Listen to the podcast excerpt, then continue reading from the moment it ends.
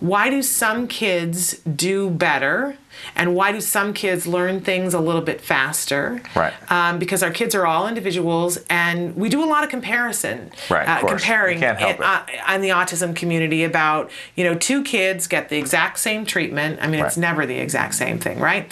But similar hours, um, even from the same provider, live in the same area and they progress at a different rate. Right.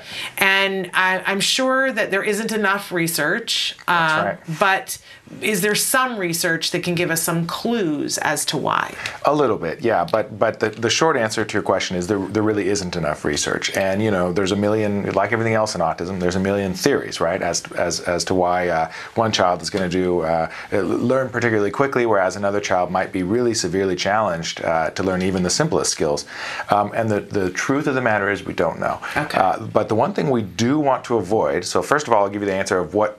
What not to blame it on is Okay. don't don't pick, just as a general rule, don't pick something that's going on inside the kid's head or inside the kid's genetics. Just don't just don't go there. And I'll Okay. tell you why. Because it can't help you do anything useful about it. All right. Okay? So here's some things to avoid. Don't blame it on mental retardation or intellectual disability. Okay? I- If you do that, it's a brick wall. What that's saying is there's nothing I can do about it. And we Right. know that that's not true for anyone, no matter how Okay. severely affected. Okay?